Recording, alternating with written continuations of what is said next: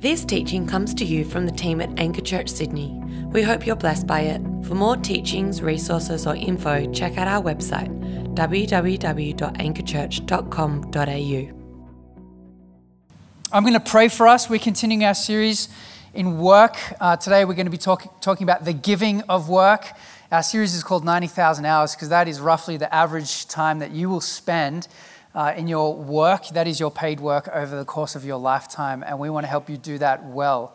And so I'm going to pray for us that God would speak this morning. As Drush has mentioned, we believe that God speaks by His word and transforms us by His Spirit. So I hope that you're expectant to meet God in His word this morning. Let me pray for us as we begin.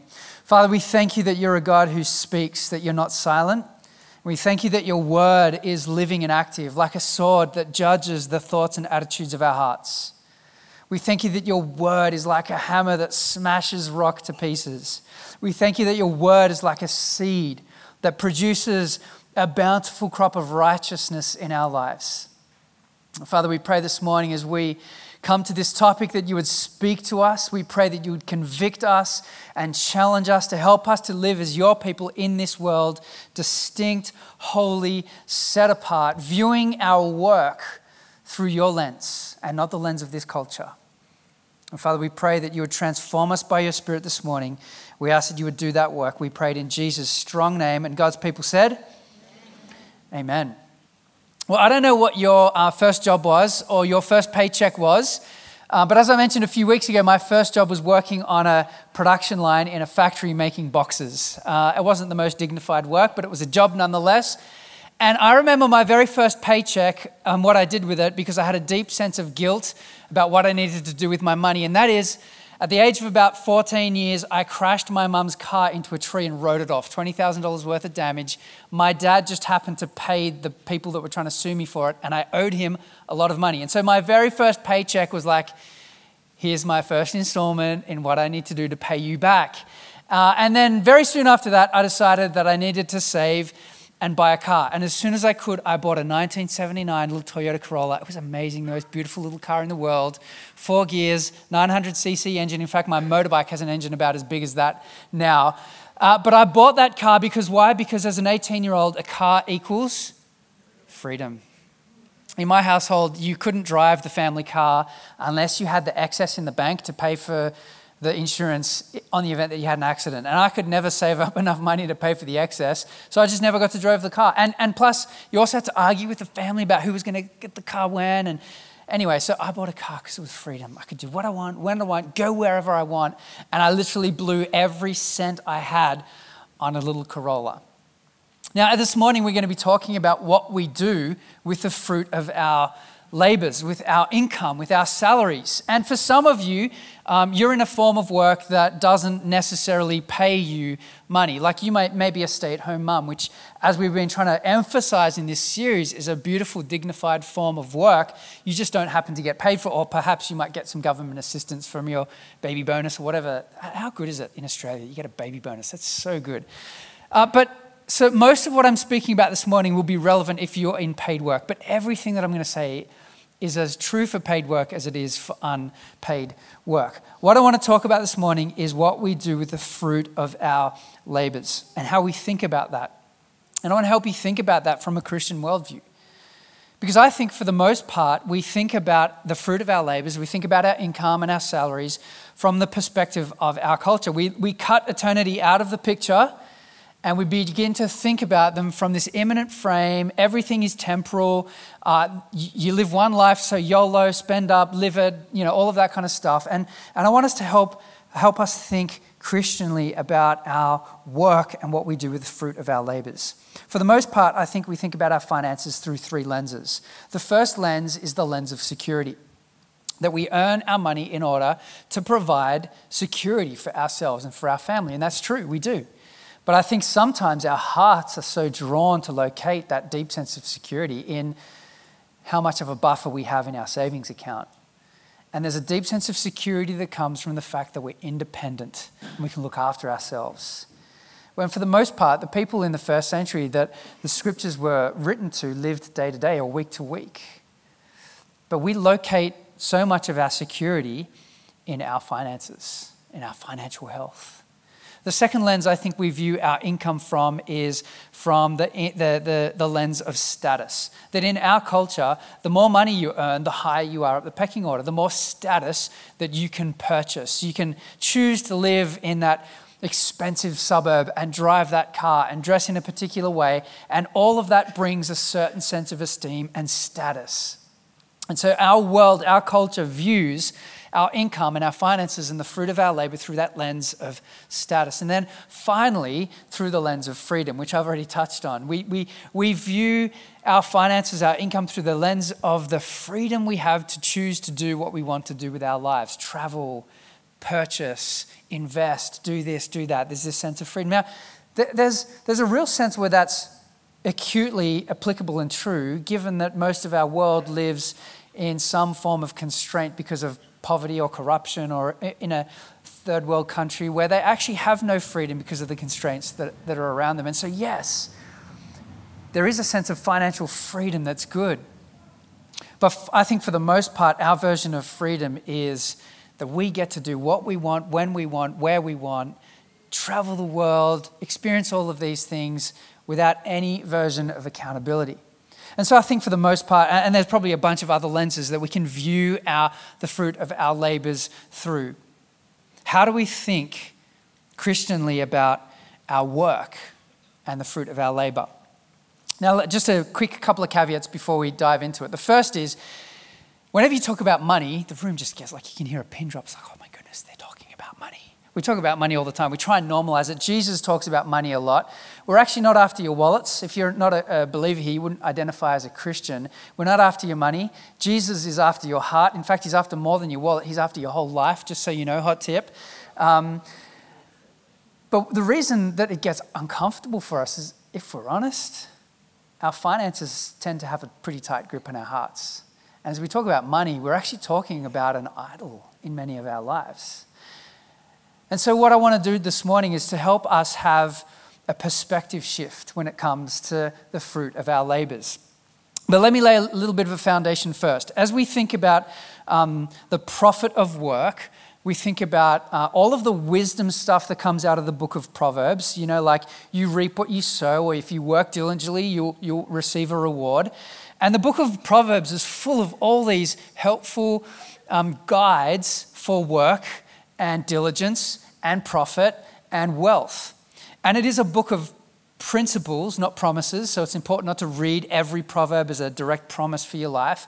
But here is some wisdom that Solomon gives God's people. He says in Proverbs chapter 10, verse 4 lazy hands make for poverty, but diligent hands bring wealth. That's as a general rule, true. If you work hard, there's profit. If you don't work at all, there is no profit. That's a bit of a no brainer, right?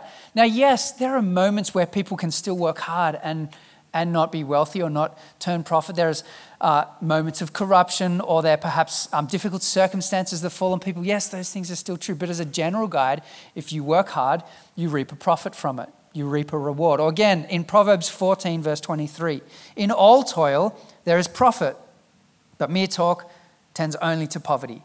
The crown of the wise is their wealth, but the folly of fools brings folly. Hard work brings profit. Diligence brings results as a principle, that's true. Now, we saw a glimmer of that in Genesis chapter 3 as we unpacked the impact of the fall of humanity's rejection of God on our workplace. We saw that what God had said to Adam in chapter 3 of Genesis, the curse of the fall, is that Adam would work and it would be frustrated work, but it would still bear fruit. There would still be fruit from his, yes, there's thorns and there's thistles and frustration, but his work still brings profit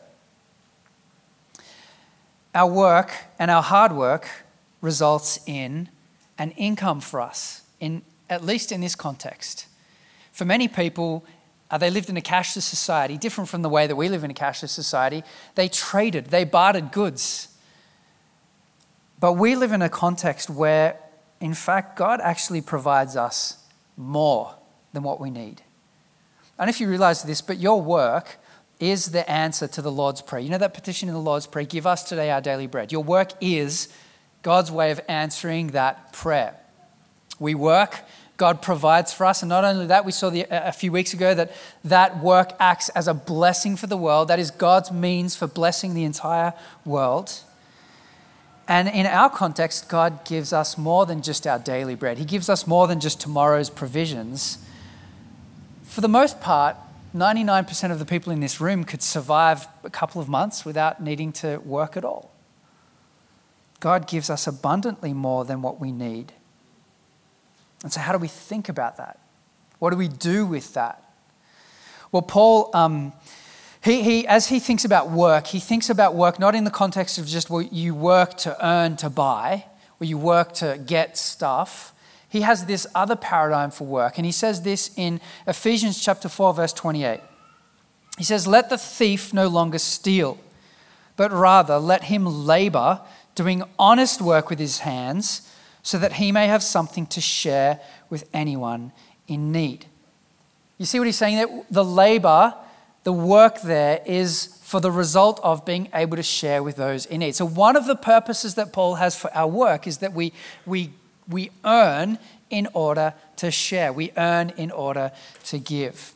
So, what I want to do this morning is give us a, per, a perspective shift. That was harder. Perspective, it's not that hard. I want to give us a perspective shift. Now, I think you're familiar with this. If you've traveled overseas, and encountered any form of third world poverty, what happens to you is you come home totally woke, right? You're just completely woken up to the state of the world, to what poverty actually looks like, to how flipping good it actually is to live in Sydney. And, and you have this immense perspective shift. You begin to see the world in a different way. And what I want to do this morning is give you a perspective shift on the fruits of our labors, what we do with our finances, our income, our wealth. And I want to give us four shifts, in fact. The first is a shift from ownership to stewardship. From ownership to stewardship. The second shift is a shift from entitlement to gratitude. Entitlement to gratitude. The third is a shift from coveting to contentment. And the final shift is a shift from getting to generously giving. Four shifts, four perspective shifts for us to think about. So the first is from ownership to stewardship. I think we believe that the things that we own are ours. All of the things that we have belong to us. I've worked hard for it. It's mine. I bought it. I own it. My name is on the title. It's mine. And therefore, if it's ours, we can do what we want with our stuff. No one is master of me. No one tells me what to do. I can do what I want with what I have. But the reality is, you are not your own. You've been bought at a price if you're in Christ Jesus. That is, if you're a follower of Jesus, you are not your own. You don't own anything. Everything that you have is given to you by God. He owns your life, He owns your body, He owns your possessions, He owns everything. In fact, the psalmist says this in Psalm 24, verse 1 The earth is the Lord's and everything in it. Everything.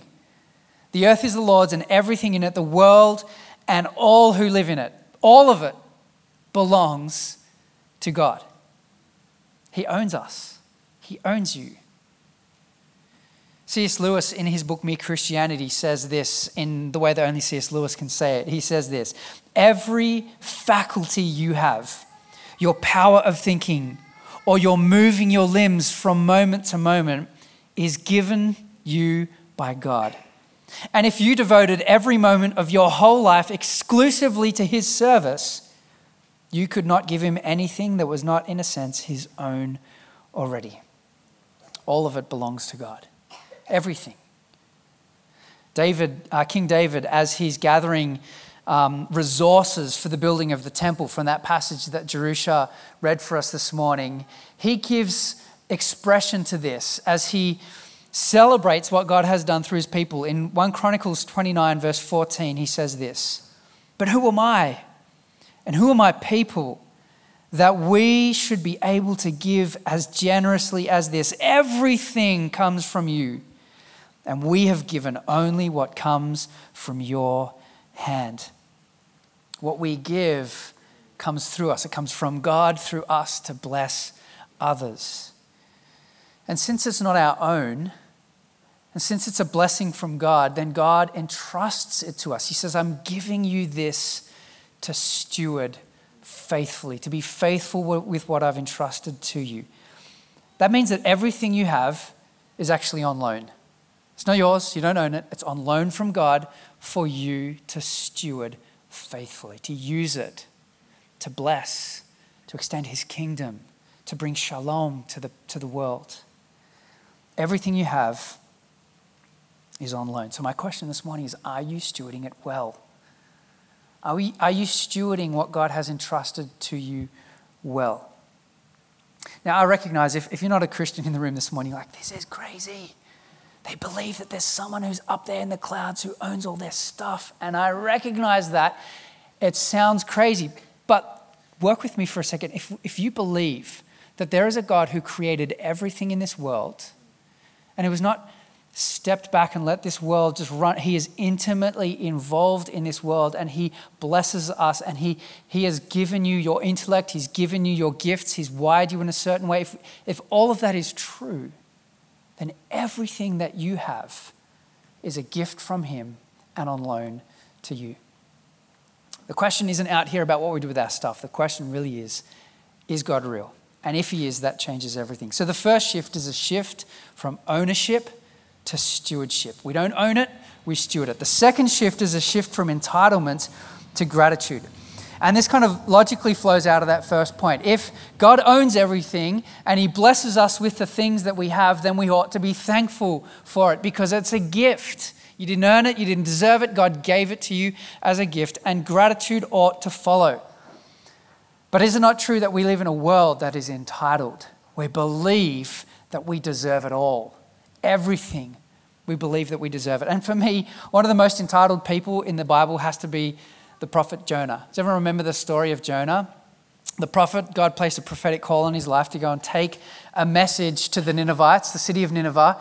And Jonah didn't want to go. He ran from God's call. He jumped on a ship to Tarshish, headed in the opposite direction and the ship went to sink, and so the, the sailors threw him overboard. God rescues him, an act of grace, spits him out on the beach. He literally walks off the beach, preaches the gospel to the city of Nineveh, and revival breaks out, or it doesn't break out just yet. Jonah climbs a mountain, and he goes to sit on the mountain to sulk at the fact that God would use him to be an agent of renewal to the city. And he sulks and he begins to watch and wait to see what happens. And as he's sitting on that mountain, God provides for Jonah this vine.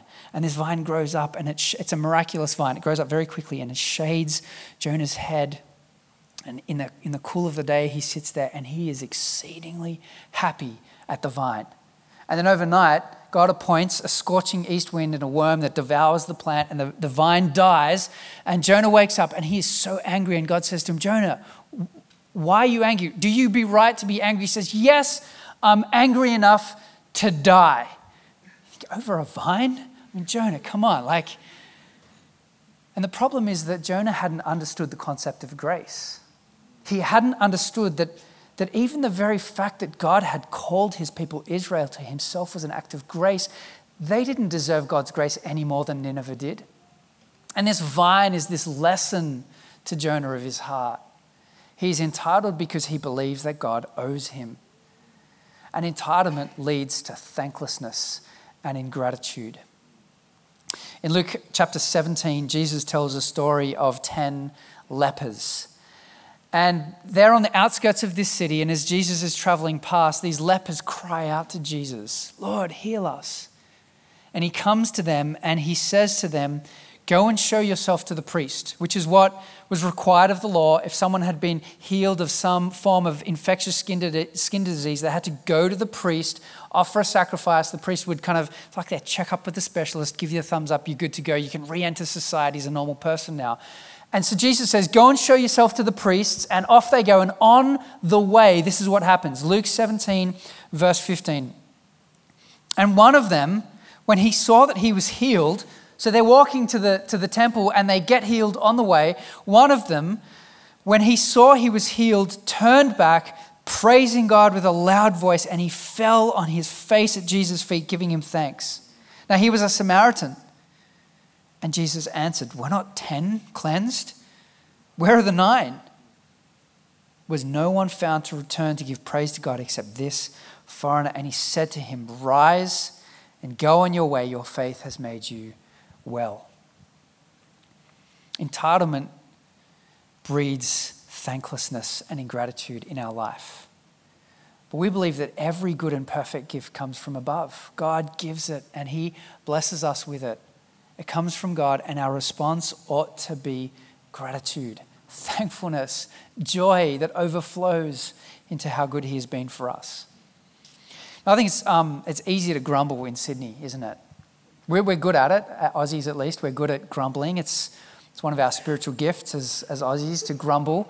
And um, we grumble a lot in Sydney. We grumble at housing prices. We grumble at how long it takes to travel from here to there. We, I mean, I read a report this week that said we pay more for beer in Sydney than anywhere else in the world. That's a depressing thought. We have the sixth most expensive coffee in the world. And those are the two substances it seems that our city runs on alcohol and coffee, right? And so there's a lot to grumble about in Sydney. We can grumble all the time until we have a powerful perspective shift and we begin to see the things that God has given us. And that erupts in thankfulness. I was reading a report this week from the World Bank uh, that, that was released last year that said almost half of the world's population lives on $5.50 a day. Almost half of the world's population, that's around 7 billion people, that is half of it, 3.5 billion people, live on $5.50 a day. You can't even catch a train to the city for $5.50. Just that in itself, just the material blessings that God has given us, ought to cause our hearts to overflow with thankfulness towards Him.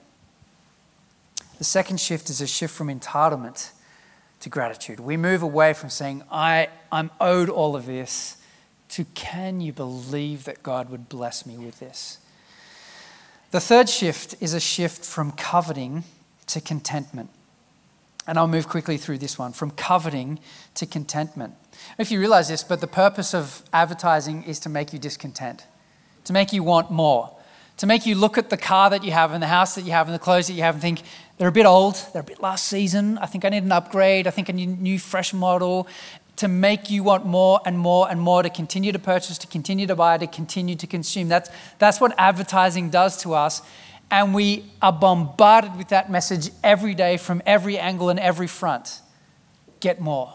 And it makes us discontent with what we have.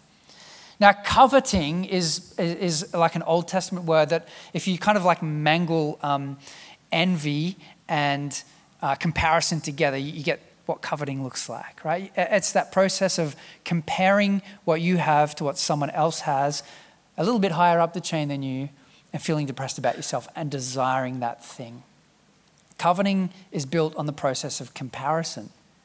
And when you're looking across at all of the things that other people have and not recognizing what has come down, it leads to a deep sense of dissatisfaction in our lives. But contentment is possible.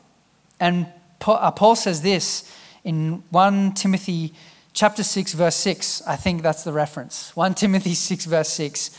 Paul says this, but godliness with contentment is great gain. For we brought nothing into the world and can take nothing out of it. Naked you came, naked you will leave. But if we have food and clothing, we will be content with that. Those who want to get rich fall into temptation and a trap into many foolish and harmful desires that plunge people into ruin and destruction. For the love of money is the root of all kinds of evil. Not money itself is the root of evil, but the love of money is the root of all kinds of evil. Contentment is to look at what we have and be satisfied with it. And genuine contentment doesn't mean that you need lots. In fact, some of the most content people I've met are the people who have very little.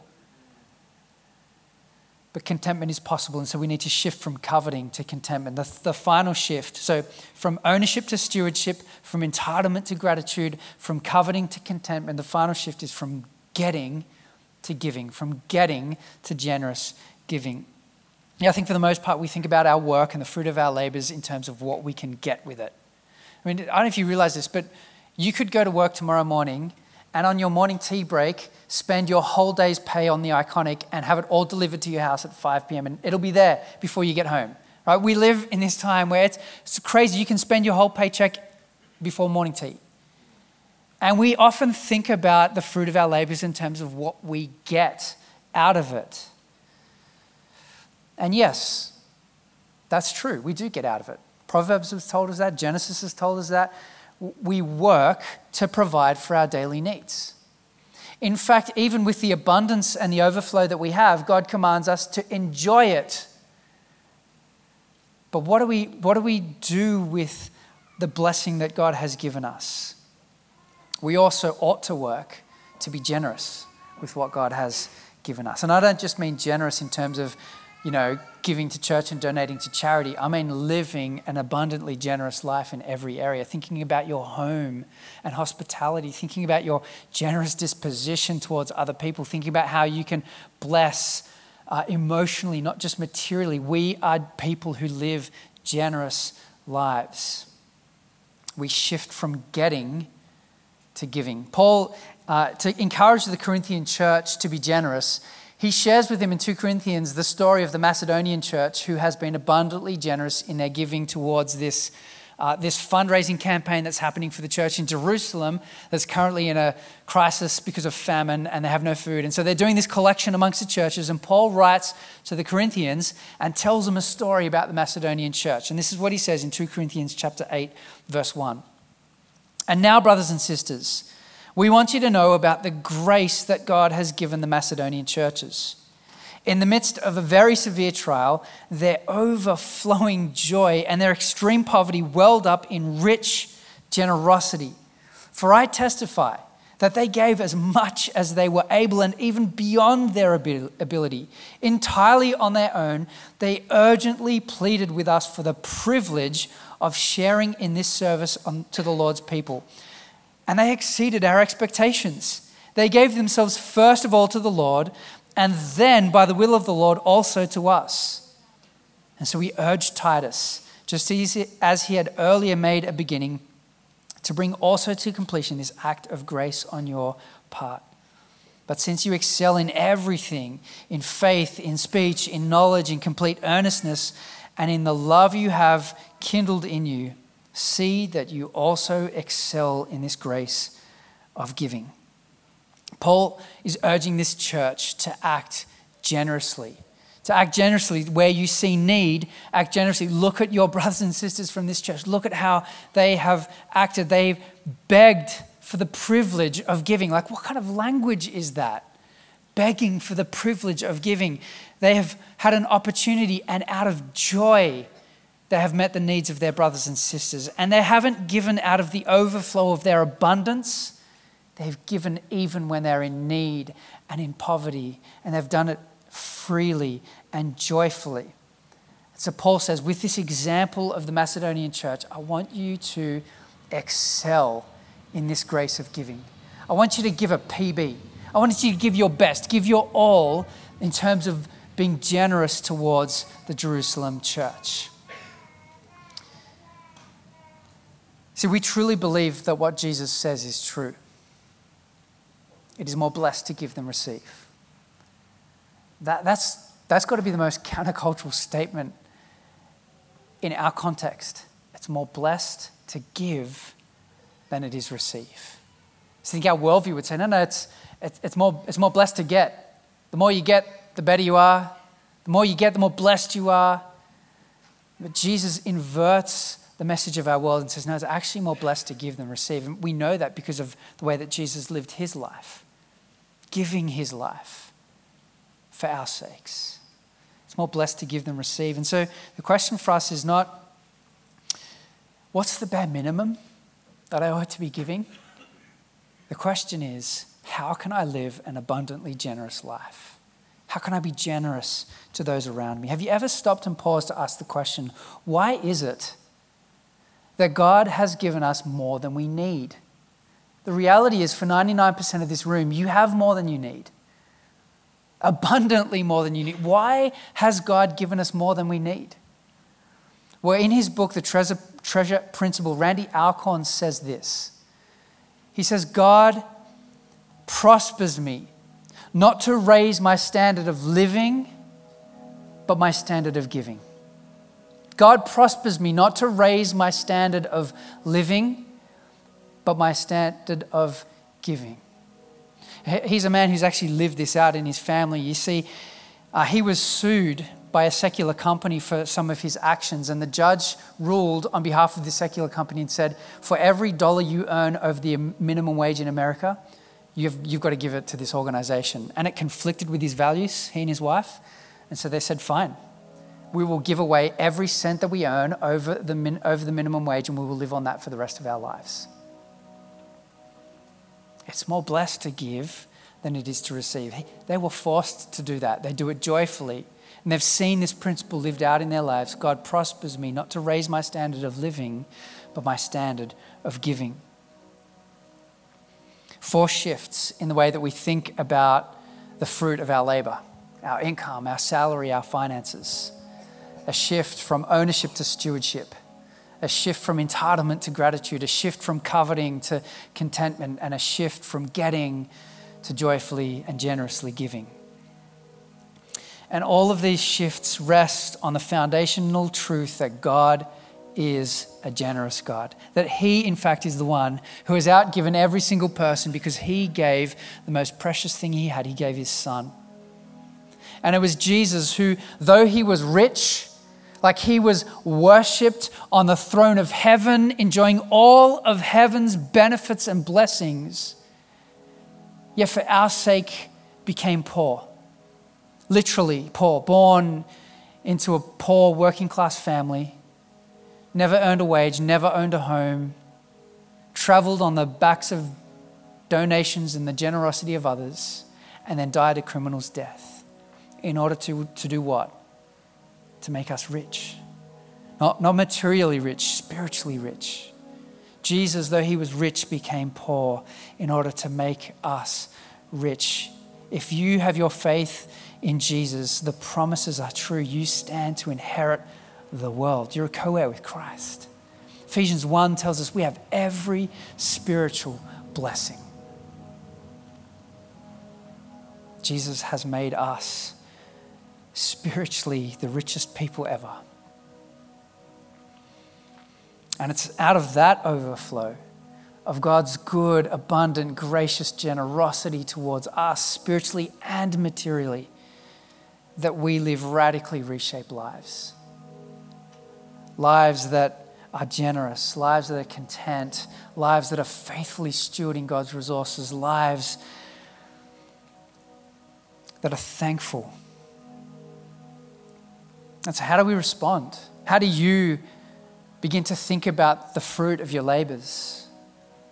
Well, what do you need to do today in terms of developing faithful stewardship of the resources that God has tr- entrusted to you? What do you need to do in terms of nurturing a thankfulness for the abundance that God has given us? You know, um, recently I've been a bit cranky, and some of, some of my friends called it out. They're like, Matt, you're frustrated. Why are you so frustrated? And it was true, I was. I had to repent of that. And so, one of the little things I've been trying to do at night is just to lie in bed and just, just thank God for five or six things that I could think of that day. And sometimes it's as simple as a bed to sleep on, a pillow, and a warm shower. Just really basic things. Sometimes it's the, the, the house that we live in. How are you nurturing thankfulness for God's abundant goodness? How are you fostering a heart of contentment over the current provision that God has given you? And how are you excelling in the grace of giving? How are you living a generous life that overflows out of God's abundant generosity towards you? What does it look like to have an entire perspective shift in the way that we think of the fruit of our labors? Yes, we go to work to provide. Yes, we go to work to put food on the table. Yes, we get to enjoy God's blessings. But He also calls us to do it in this way. As we've been going through this series um, on work, we've wanted to commission different demographics of people in the spheres of influence that you have, different, um, different industries of work. And so this morning we want to do that again. We want to commission not just missionaries and church planters and pastors. We believe that every single one of you is a missionary in your nine to five, in your workplace. And so we want to commission you to that work, to be God's agents of blessing and renewal in this world. And so if you work in any of these industries, uh, in a moment I want to invite you to stand up so we can pray for you and bless you. So if you work in business, any form of business, if you work in marketing or advertising, if you work, in any form of uh, management, or if you work in hospitality or the services industry, if you work in any of those industries, can invite you guys to stand up now, be brave. We're not going to do anything to you but pray for you. So, business, marketing, advertising, hospitality, services, management, any of you, thank you for being brave to stand up. We want to commission you into your work. We want to pray for you that God would send you out full of the Spirit tomorrow in your nine to five. And so, if you're close to one of these people, why don't you stretch your hand out towards them? If you know them and they're comfortable, you reach out and lay your hands on them, and we'll pray for these guys and commission them into their workplace this morning to be the hands and feet of Jesus. Father God, I thank you for every person standing up this morning. We thank you that you've uniquely gifted every single one of them. You've called them into their workplace, not just to work, to earn, to get, but to be a blessing to those around them. I pray that you'd help every single one of them to live bold, radically intentional lives that are generous and content. That their colleagues would look at them and marvel at the way that they live their lives. That they would live with deep gospel intentionality that would demand an explanation for the way that they live. Pray that you would fill them with your spirit to be excellent workers at what they do. And Father, for all of us, we pray for this perspective shift on the way that we view the fruit of our labors. That you would help us to be a thankful, content, faithful, generous people. Fill us with your spirit for this, we pray. In the strong name of Jesus, all of God's people said, Amen. Amen. Invite the rest of you guys to stand up now.